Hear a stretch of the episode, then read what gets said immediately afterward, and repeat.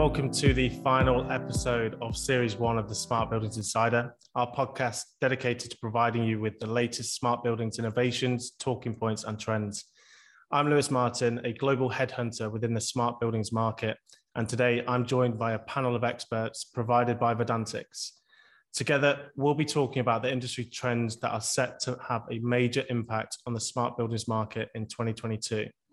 Before I introduce our panel, just a quick reminder that we'll be running a live Q&A. Um, so if you have any questions, please do pop them into the chat and we'll do our best to answer them on the fly or at the end.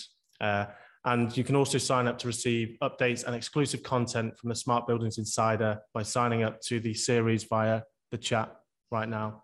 Um, anyway, let's get started. So Susan, Ibrahim, can you introduce yourselves and tell us a little bit more about what Verdantix do? Uh, great, absolutely. Um, hi, Lewis. Uh, thank you very much for having us and welcome everyone to today's webinar.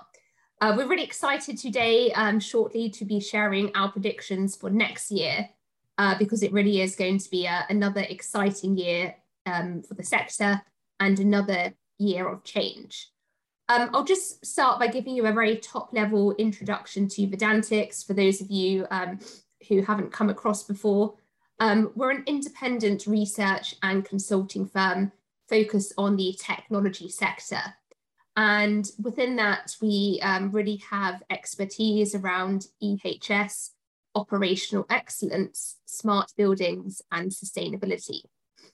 And our research is used by a wide range of business executives that are looking to deploy technology to enhance their business outcomes.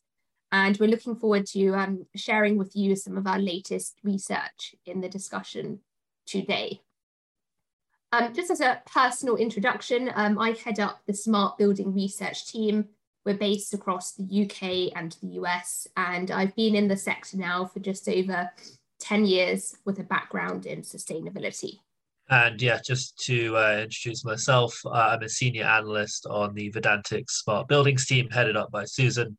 Um, I have been in the industry for just over five years now, and uh, my background was in energy policy research and sustainability as well. Great.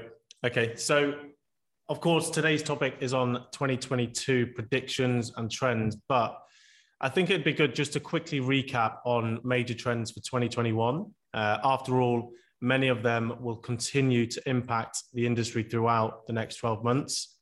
Um, as you've mentioned, Susan, Verdantix publishes predictions every year, uh, whether it's to inform or challenge uh, the smart buildings market. So um, I guess a question is, what did you get wrong with your 2021 predictions? Sure. So uh, yeah, I can take that one. Um, yeah. So uh, I'll, I'll, just highlight three that didn't go completely uh, our way in terms of uh, you know the accuracy of, our predictions. So one of our big predictions last year for 2021 would uh, would be you know in the smart building space there'd be a big shakeout of COVID 19 solutions. Um, but as is obvious, you know, with the rise of Omicron and even before that, uh, you know, the pandemic has lasted longer than we expected. So, you know, out of three, we get, we, I guess we can give ourselves a 1.5. Um, our survey data shows that firms will continue to invest in cheap pandemic solutions over the long term.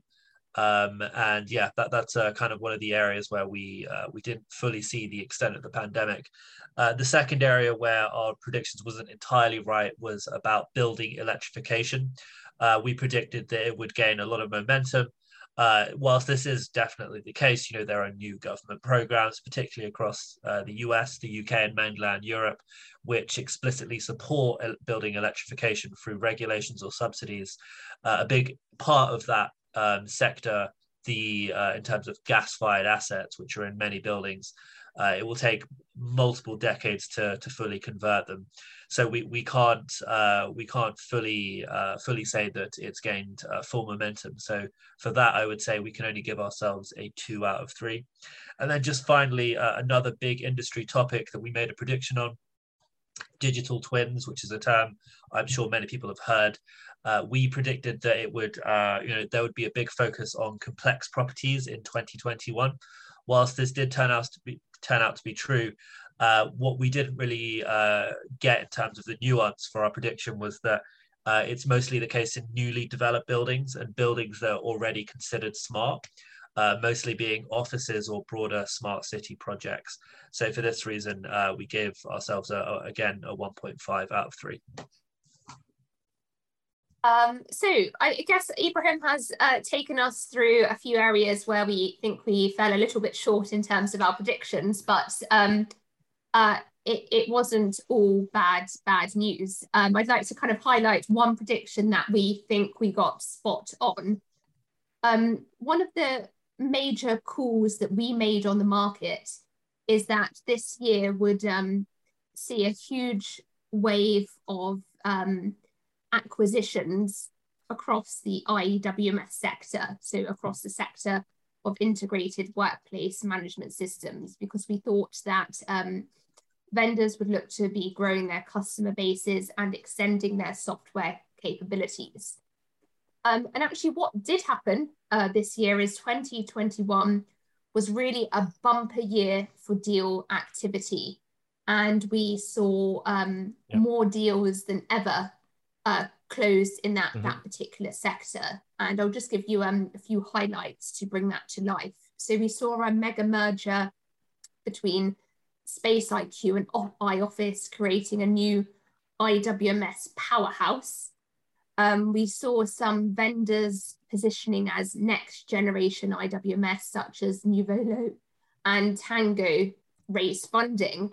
Um, and then finally, we saw MRI continue to be very acquisitive um, and this time turning its attention to the, the IWMS sector. Um, uh, so that is definitely a prediction uh, that we really feel we were uh, spot on. Oh, just about to say, Lewis, I'd be interested um, in, in your thoughts about um, 2021. Um, did anything happen um, differently versus what you were expecting? Um, well, I think I have to agree with the majority of what you've mentioned. Um, when it comes to indoor air quality, naturally, given COVID's impact, um, there is a call to action. Um, I'm still somewhat surprised by, I guess, the the lack of technology adoption, but we've certainly seen an increase in that over the last quarter.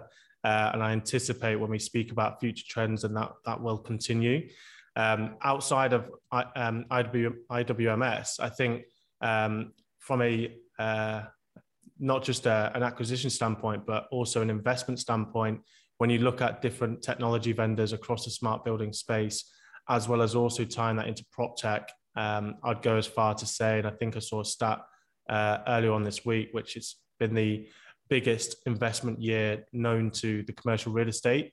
Um, and I think um, that is probably here to stay over the next 12 months. Anyway, moving on. Um, so I think we are going to discuss um, three or four topics. Um, and um, Susan, or pardon me, Ibrahim, um, when it comes to workplace environment, we've seen that it's evolutionized over the last 12 months. Can you talk me through a 2022 trend that you're anticipating uh, over the next year?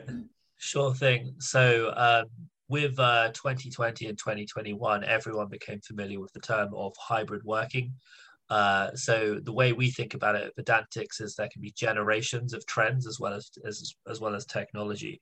So one of our predictions for 2022 is that there will be a second uh, generation of hybrid working that will have a different set of definitions and themes compared to uh, what came before it. Uh, the first iteration or generation of hybrid working primarily focused on, um, you know, employee productivity and autonomy. So essentially, you know, when people working from both the office and home, their employers and the, the corporate enterprises uh, are very worried about, you know, minimizing disruptions to task completion and to business operations.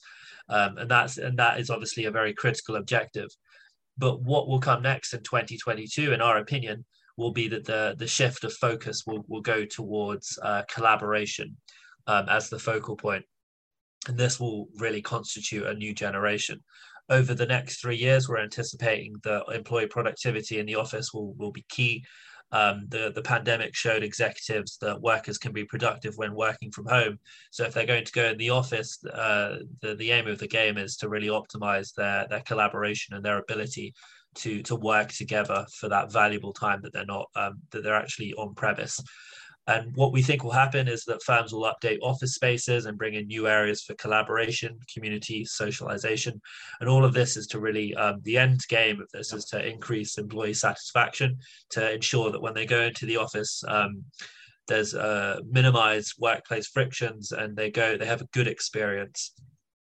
From the software vendor side, uh, we're anticipating that software firms will, um, you know, do everything they can to facilitate employee collaboration with their co-workers through their uh, mobile and uh, web interfaces.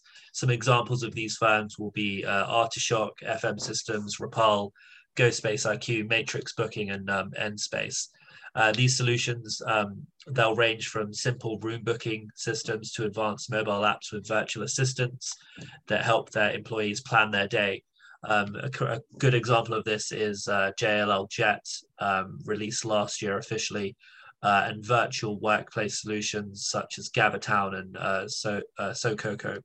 Um, and uh, on the kind of the more future-looking um, uh, perspective, you even have firms that will develop virtual reality environments for um, employees to work in.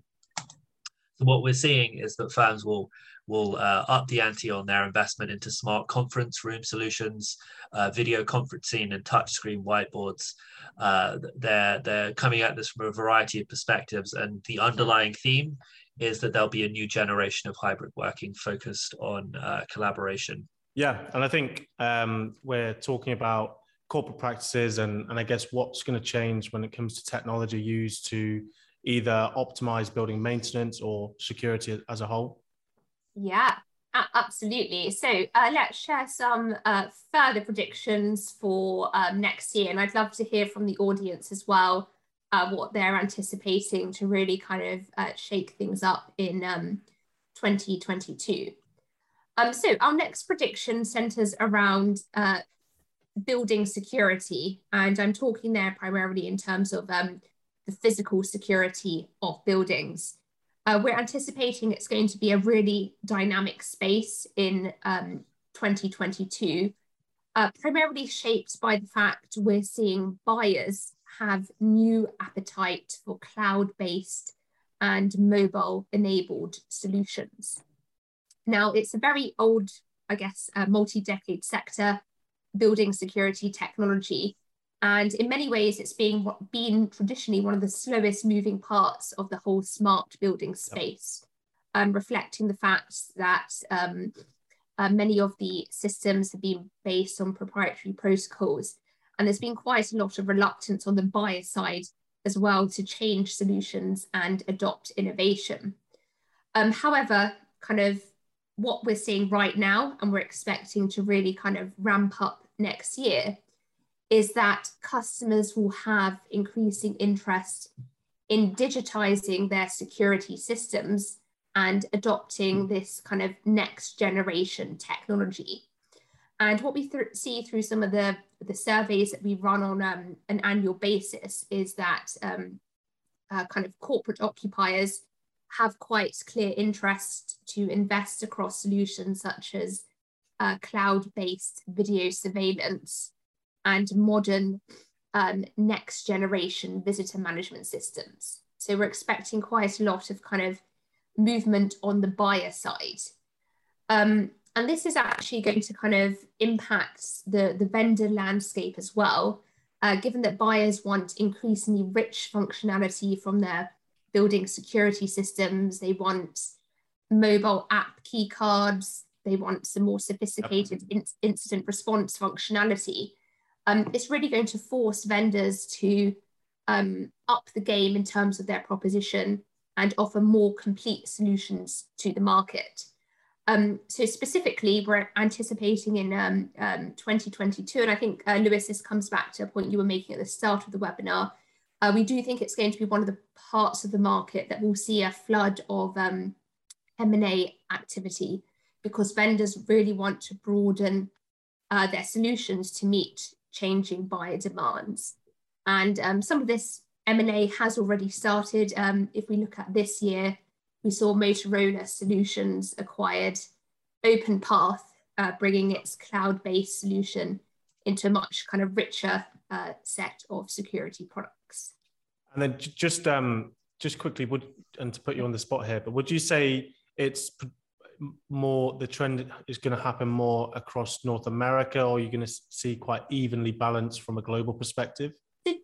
That particular trend, um, I think we will see emerge the fastest across North America. Um, we've been tracking the innovation quite closely in building security technology, and the majority of these next gen, I'm calling them next gen, but they're kind of um, IoT enabled mobile app enabled um, building security systems are primarily um, North America headquartered. Um, so I expect the trend will happen there first, and then it will um, kind of filter through uh, to, to Europe.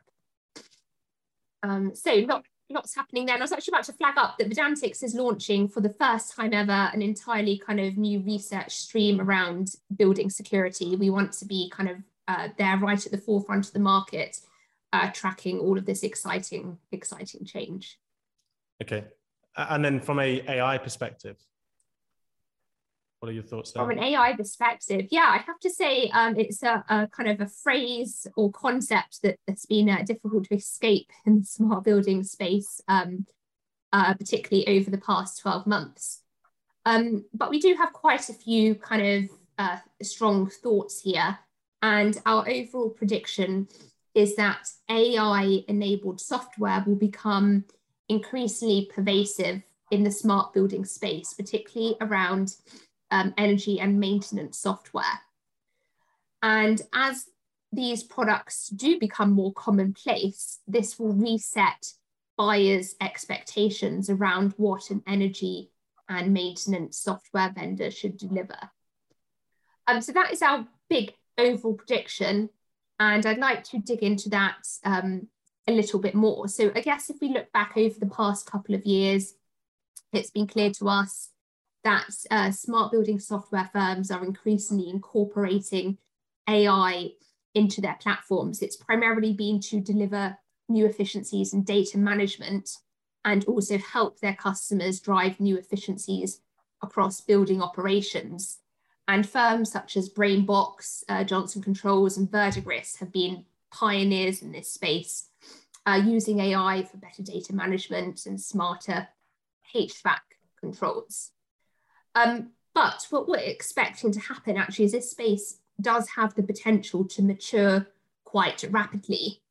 And this means that as there are kind of more AI based solutions in the sector, it's really going to raise the bar in terms of what customers expect.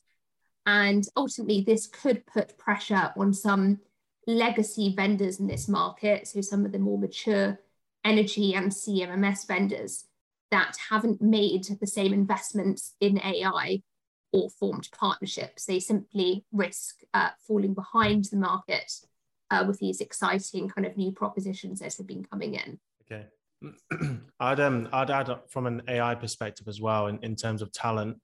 Um, when we have multiple or as we continue to, to really evolve the AI or ML part of the smart building space, I do believe that's where the bridge will be built when it comes to talent. As you as as you both know, um, it's a very depleted workforce at the moment across the whole globe for smart buildings, and um, having multiple conversations with senior leaders, uh, they really believe that once they find or continue to um, adopt AI technology, it will bridge mostly and, and, perhaps even all the gap when it comes to talent.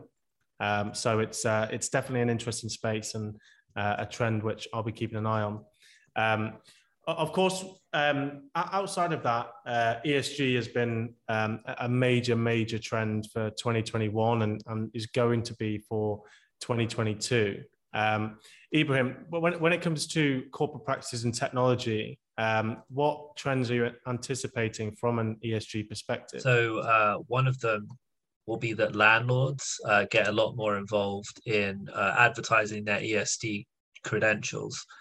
Um, we recently did a survey of North American commercial landlords, and uh, this did actually confirm the rise of ESG in their strategic decision making.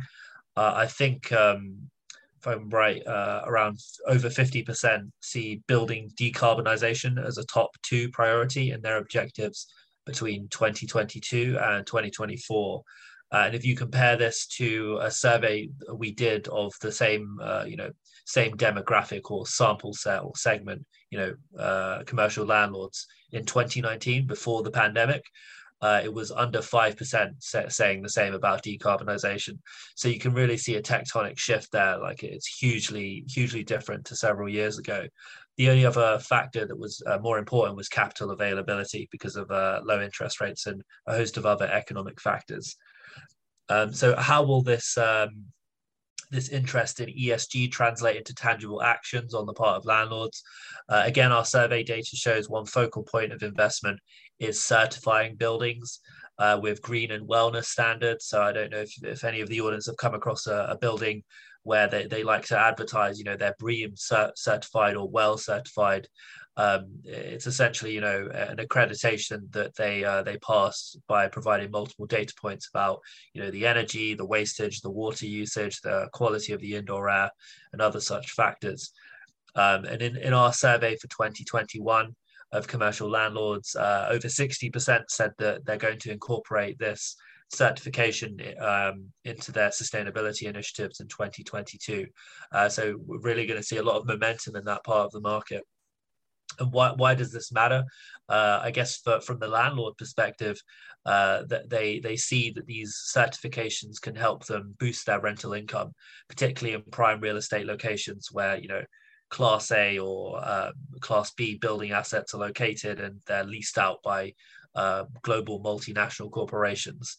Um, and you know, there's lots of evidence, uh, you know, particularly in London, that BREEAM certified buildings collect uh, more rent on average than non-certified buildings, um, and they have a higher leasing velocity. So there's a lot of you know return on in, in investment there. So ESG does have a strong financial element to it another aspect to, to note from landlords when it comes to ESG is that there, there are more options for them to, to go into. So there are more things that they can get certified on uh, beyond you know just the quality of the air or the efficiency of the waste management. Yep. Uh, there's new standards like the health safety rating by WELL. This specifically demonstrates their commitment to COVID-19 outbreak prevention. Um, and you know, just the final point, a lot of these certifications are actually becoming cheaper uh, so we expect this to, to spread quite widely in 2022. Great. So yeah, I'll just um, provide a few more comments on that whole landlord sector. Um, I guess for them as well, there is a lot of financial risk if they do not act on ESG and decarbonisation. Uh, that one of the big risks for them is if they hold a carbon intensive portfolio over the long term, that could potentially start losing value and becoming more difficult to both let out and uh, resell. Uh, so eventually, um, uh, it it could be standard practice. I, I, can very much see that happening. That landlords really have to kind of consider carbon intensity and ESG and climate risks as part of their standard practices if they want to kind of retain and grow the value of their portfolio. Um, so I'll just provide actually kind of one final uh, prediction from Verdantix, and this um, ties back to the theme that Ibrahim um, has been talking about around sustainability and decarbonisation. Um, one of our big predictions is that we'll see building to grid interactions increasingly yeah. shape uh, corporate energy management strategies. And actually, the concept of um, a grid interactive building it has been around now for a number of years, and in fact, the whole concept um, was initially defined and coined by the U.S. Department of Energy to describe the fact that we're increasingly seeing buildings flex their power usage to balance um, demands um, demand with supply and avoid transmission mm-hmm. and capacity constraints on the main electricity grid. And one of the kind of con- ideas behind the grid interactive building is it can help us um, with integrating renewables and enabling the power sector um, to meet the, the, demands of growing populations. So it is somewhat a, a mega trend um, that will be emerging over the decades to come. Um, but in terms of what specifically we are anticipating will happen um, next year is we're anticipating that real estate owners and operators are going to build on existing energy efficiency investments by launching more sophisticated strategies that start tapping into the opportunity for buildings um, to interact with the grid. And by that, I mean we're going to see more flexing of power in response to price or grid signals. And there could even be some more sophisticated strategies based on um, uh, generate and store. Yeah. Um, and I guess with that, it's not just going to be about flexing power usage in response to price. I think we're also going to see firms um, start to consider the carbon intensity of the power grid.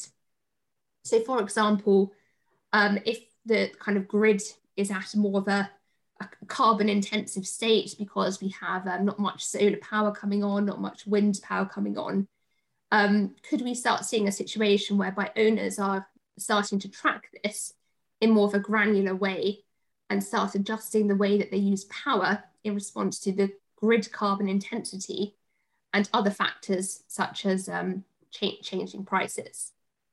Um, so lots of excitement um, on, on the horizon. And yeah, we're looking forward to covering it all in Verdantix research uh, next year.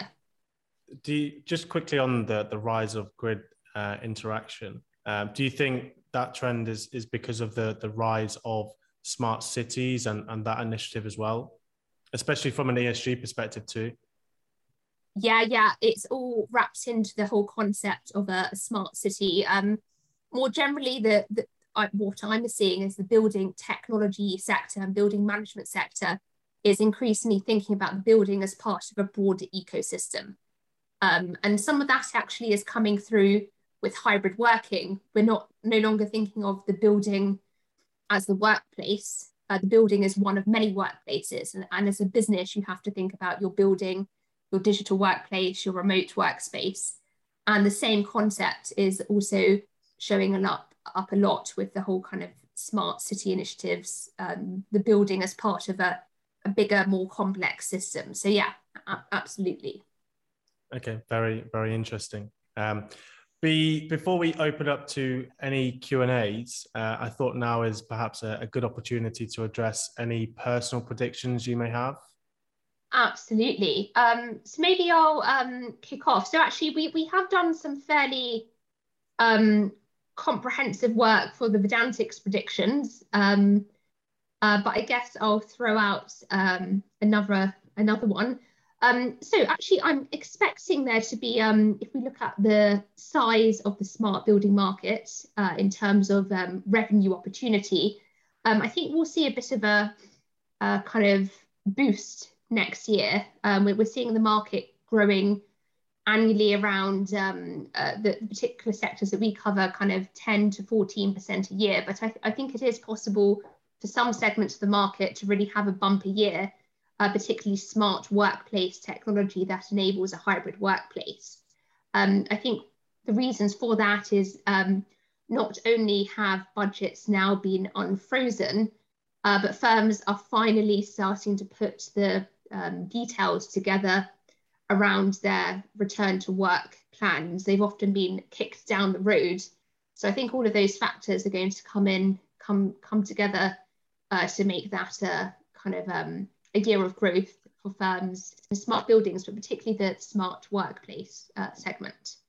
Uh, yeah, I can add to that. Uh, I think in 2022, uh, I can definitely see uh, the very big real estate services firms many people are familiar with J- JLL, CBRE, Cushman and Wakefield, Newmark.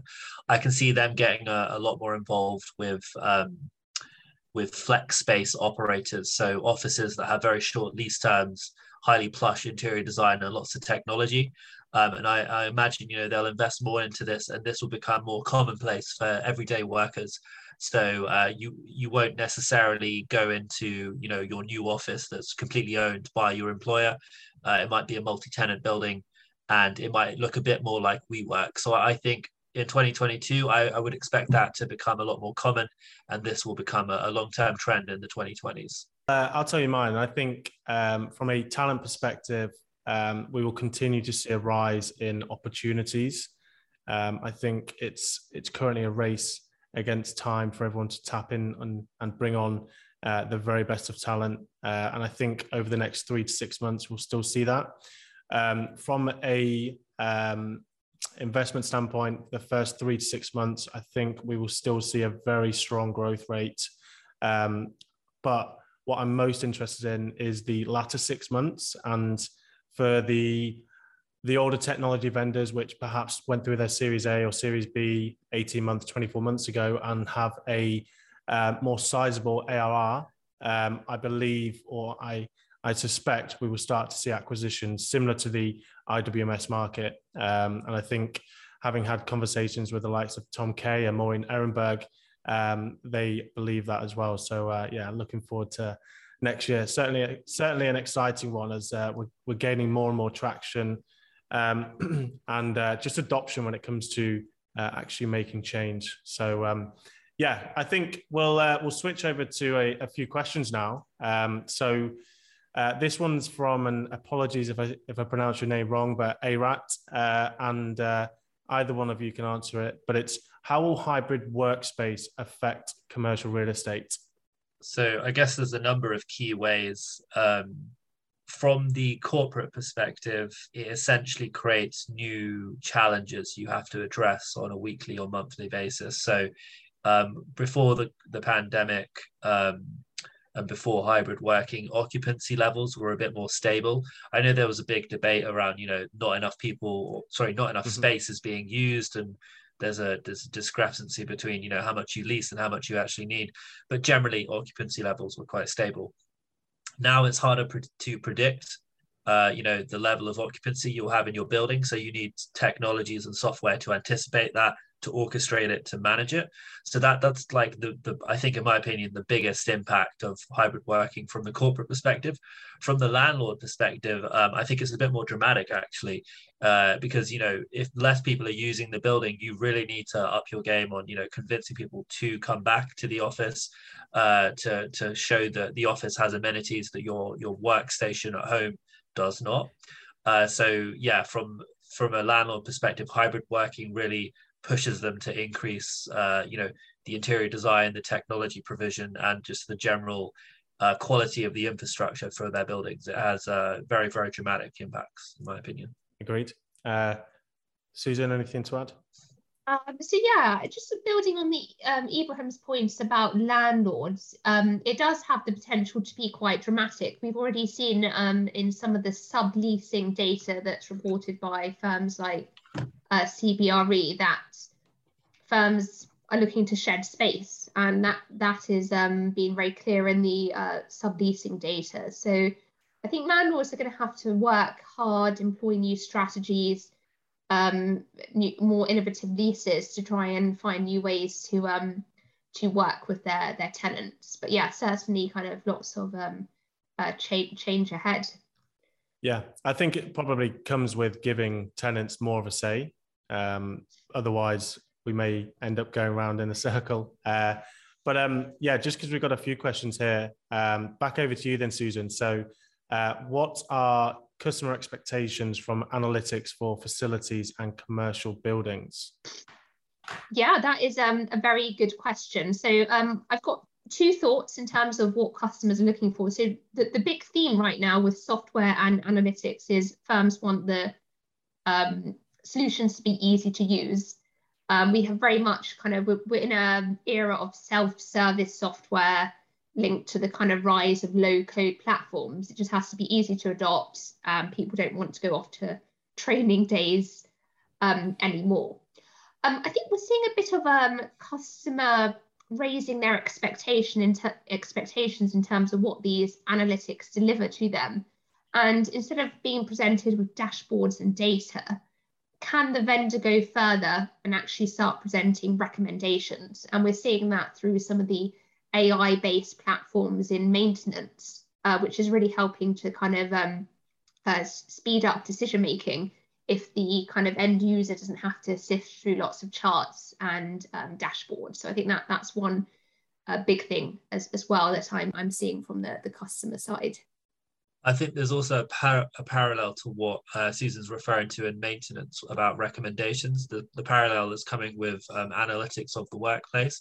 So instead of just presenting the data on occupancy or uh, data on what spaces are available, if you want to book a, a room or a desk, uh, now what we're seeing is a push by software developers to just go straight to the step where the software says this probably best matches what you're looking for, or this interpretation of the data is best best matches your objectives um, so yeah, definitely an evolution there as well. Interesting. Uh, this one's got a uh, a niche question. I'll I'll open it up to both of you. So, uh, self decarbonization achieved through vertical farming is in the trend of smart cities and in Europe, and us and is it like in Japan? And that's from Alfredo.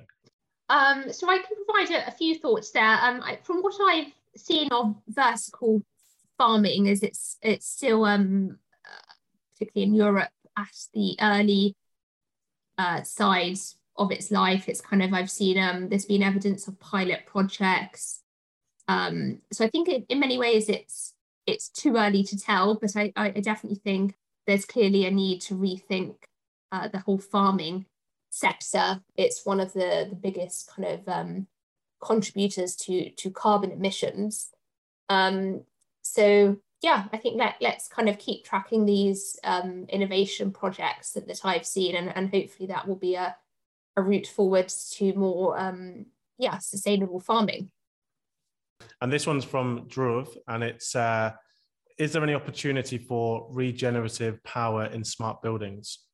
So, I guess if we look at buildings as a whole, there's so many opportunities to use energy more efficiently. And um, uh, one solution, I'm not quite sure if this is kind of um, what, you're getting at, that we've seen quite a lot in um, retail, is trying to kind of reuse waste heat from refrigerators to, in, in quite a useful way uh, to uh, start taking it into the kind of heating system. Uh, so we're no longer kind of wasting energy. Um, there's, there's other mm-hmm. areas, I guess, there's lots of quick wins, I think, in buildings before we get to some of the more sophisticated technologies, um, insulation, making sure that the, the scheduling of um, building systems is not wasteful. And I, I would suggest if you're an end user, you tick off some of that low hanging fruit um, before kind of moving towards these, these innovation projects. Okay. Uh, and final question, just because I am conscious of time, uh, would a, van, would a vendor agnostic approach to open source solutions be more attractive to landlords and FM companies? Uh, yeah, I can take a stab at that one. Um,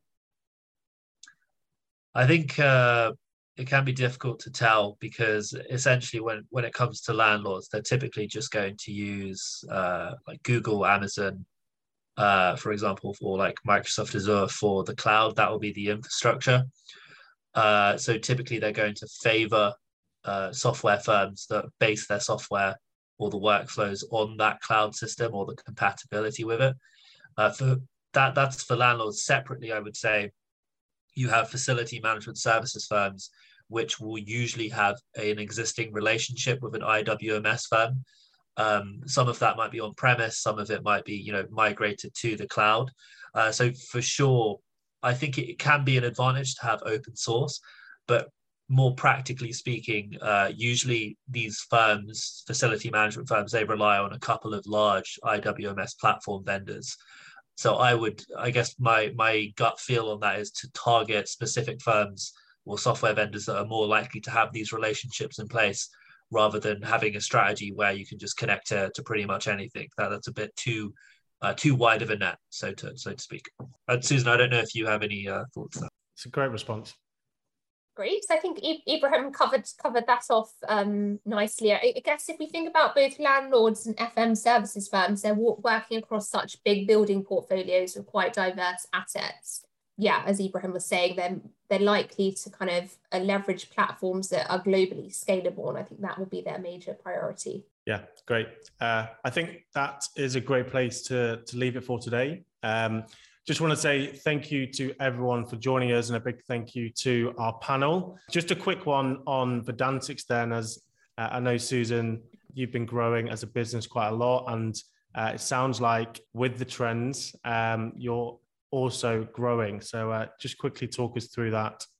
Yeah, absolutely, uh, Lewis. So I guess Verdantix is, is growing uh, strongly at the moment. We've been achieving as a company around 25% uh, year on year growth. As a technology analyst firm, we're very much uh, benefiting from the digitization trend taking place across uh, multiple sectors right now. And um, I guess specifically in smart buildings, um, the, the massive amount of funding into prop tech uh, also benefits for us. Um, 9 billion invested in the sector this year. And often the firms that receive this funding, they they are also looking for kind of some strategic support. Uh, they not only have deeper pockets, but they're also under new pressure to achieve fast growth. So there is lots of appetite for um, kind of independent research and uh, strategic consulting services in the sector. So um, right now, the, the Verdantix Smart Building team is hiring where we're looking to bring uh, new analysts uh, into the team uh, this year. Yeah, lots of uh, learning opportunities, you know, to shape the future of the market. I'm not if that's uh, not an uh, you know not an overstatement. There's so many opportunities. They're just going to continue to come. And agreed. Um, a a very unique place to sit in the space. Um, if you would like to receive updates on our upcoming events or podcasts uh, then please do sign up to the Smart Buildings Insider via the link in the chat. Uh, and of course, if you have any recruitment or talent solutions needs within the industrial sector, or more specifically